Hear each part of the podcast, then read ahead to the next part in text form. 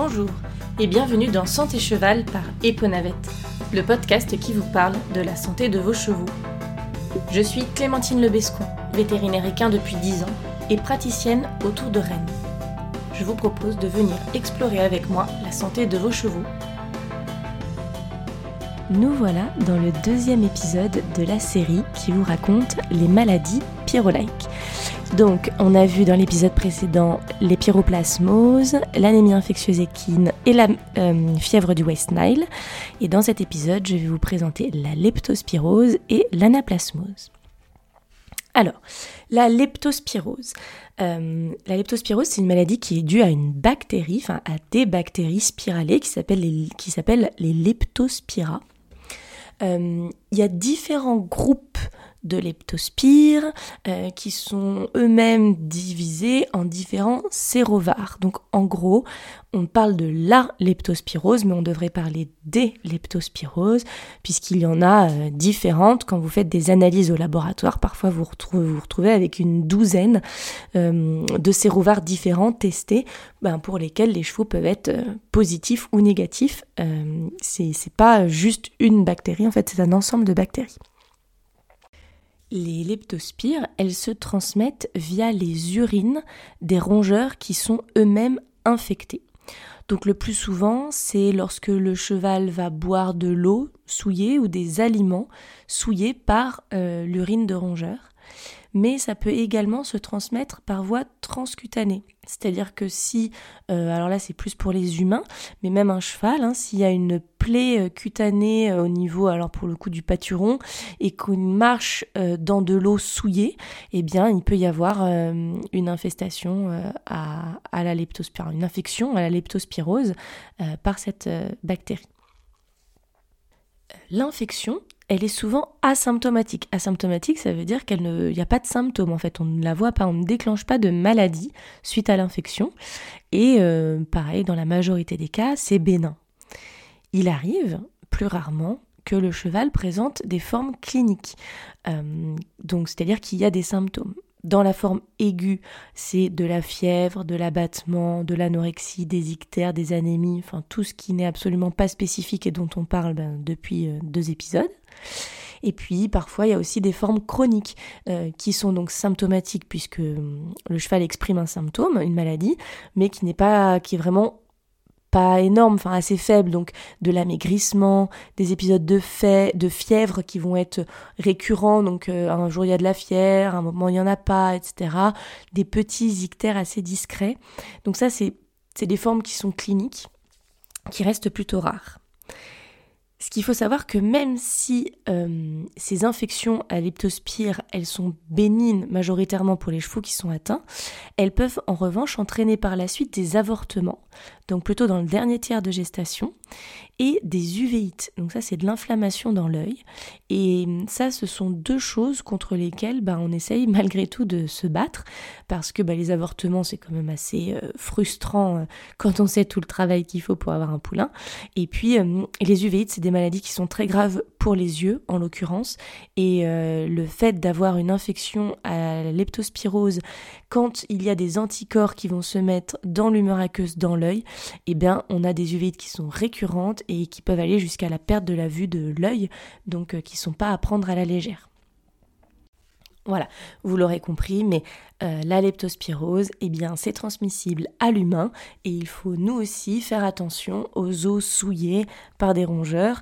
Euh, et d'ailleurs, Petite anecdote, mais normalement, si je dis pas de bêtises, euh, tous les métiers de personnes qui travaillent dans les égouts eh ben, sont vaccinés pour la leptospirose puisque ce sont des métiers à risque d'être en contact avec euh, bah, de l'eau souillée par des urines euh, de rongeurs infectés par la leptospirose.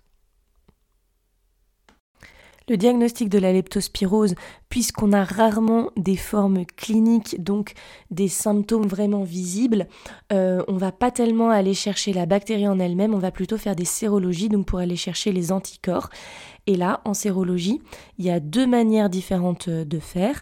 On peut soit chercher des anticorps qui sont communs à toutes les différentes leptospires, hein, puisque c'est des bactéries qui sont de la même famille, donc euh, ça permet d'avoir euh, une forme d'anticorps, donc de dire oui ou non il y a des anticorps contre une leptospira mais on ne sait pas laquelle, soit on va aller chercher des anticorps qui sont plus spécifiques à chaque type de sérovar, donc de leptospire, et à ce moment-là, il bah, va y avoir plein de résultats différents pour la leptospirose, mais en fait pour tous les différents sérovars euh, de leptospirose.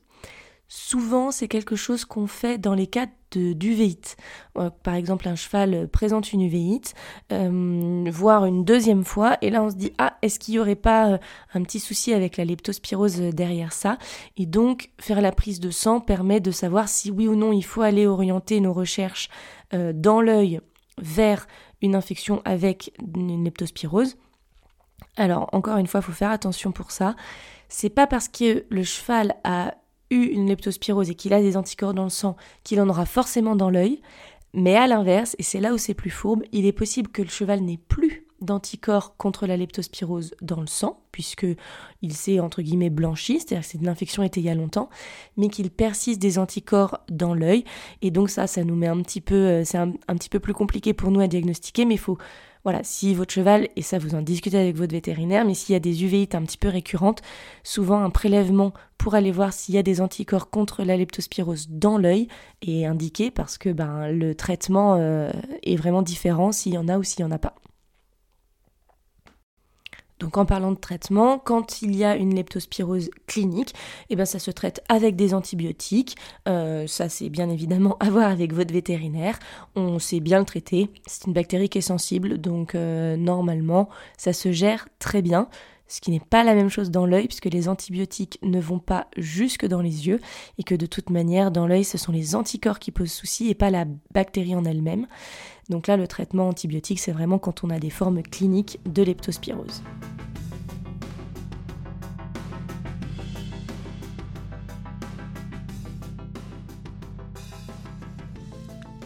La deuxième maladie dont je voulais vous parler dans ce podcast, dans cet épisode, c'est l'anaplasmose. Donc euh, c'est une bactérie également qui s'appelle anaplasma et qui est aussi transmise par les tiques. Ça, c'est donc euh, une des trois maladies transmises par les tiques parmi toutes celles dont je vais vous parler. Euh, avant, ça s'appelait, la bactérie s'appelait Ehrlichia. Donc vous pouvez aussi entendre parler d'Ehrlichiose. Mais c'est la même chose, c'est juste la bactérie qui a changé de nom. Et donc bah, la maladie a changé de nom en même temps, mais, c'est exactement pareil. Donc, cette petite bactérie, c'est un parasite des globules blancs. Vous vous souvenez, dans l'épisode précédent, on disait que la pyroplasmose, elle allait rentrer dans les globules rouges. C'est un parasite des globules rouges. Ben là, c'est pareil, sauf que c'est un parasite des globules blancs. Donc euh, elle va rentrer dans les polynucléaires neutrophiles ou éosinophiles d'ailleurs, très, précisément si vous voulez tout savoir. Euh, et euh, bah, ça va entraîner plusieurs symptômes qui vont rester assez non spécifiques, comme détaillé depuis le début, donc de la fièvre, de l'abattement, de l'anorexie, des œdèmes, de l'ictère, de l'anémie parfois tachycardie, polypnée. Il faut avouer que majoritairement c'est une maladie qui est pas grave et qui est rarement aiguë. En revanche, euh, ça peut être de manière chronique. J'en ai vu quelques-unes euh, et donc euh, il faut garder en tête que bah, c'est quand même une maladie qui, si elle n'est pas grave, a des symptômes lorsque le cheval est infecté. On dit que une immunité se met en place pendant environ 8 mois après l'infection. C'est-à-dire que en fait, le cheval est protégé pendant 8 mois contre une réinfestation euh, par euh, l'anaplasmose. S'il rencontre à nouveau la bactérie, et eh ben voilà, le système immunitaire va s'en occuper et il n'y aura pas de maladie qui en découle. On dit aussi, enfin surtout dans certains cas, c'est une maladie qui, qui peut être auto-limitante. Ça veut dire qu'elle se guérit toute seule. Donc elle n'a pas besoin de traitement. Après, souvent, euh, il faut dire que quand on la cherche, c'est qu'il y a des symptômes qui sont soit graves, soit qui ne passent pas. Et donc, nous, vétérinaires, quand on la cherche et qu'on la trouve, et qu'on pense que ça peut être euh, ben, lié aux symptômes qu'a votre cheval, à ce moment-là, euh, c'est traité et ça se traite par des antibiotiques, voilà, contre la bactérie. Et de la même manière, ça se traite assez bien d'un point de vue diagnostique, euh, en fonction des signes cliniques du cheval, on va privilégier plutôt la PCR, c'est-à-dire la recherche du parasite, euh, enfin de la bactérie en elle-même, quand on est sur des formes aiguës, donc euh, quand on a une forte fièvre, un cheval très anorexique, euh, depuis pas longtemps, à ce moment-là, on peut aller chercher directement l'agent pathogène, la, bactérie. Quand c'est quelque chose qui est plus chronique, qui dure depuis plus longtemps, alors euh, plutôt une sérologie qui permet de savoir si oui ou non le cheval a été en contact avec cette bactérie. et après, ben, si vraiment on a des doutes sur le fait que ce soit bien cette bactérie qui entraîne les, signes cliniques, et bien à ce moment-là, comme je vous l'expliquais dans l'épisode sur les analyses, on fait une cinétique, on attend trois semaines et on valide que ben il y a bien un problème avec, euh, avec cette maladie, avec des anticorps qui augmentent quoi.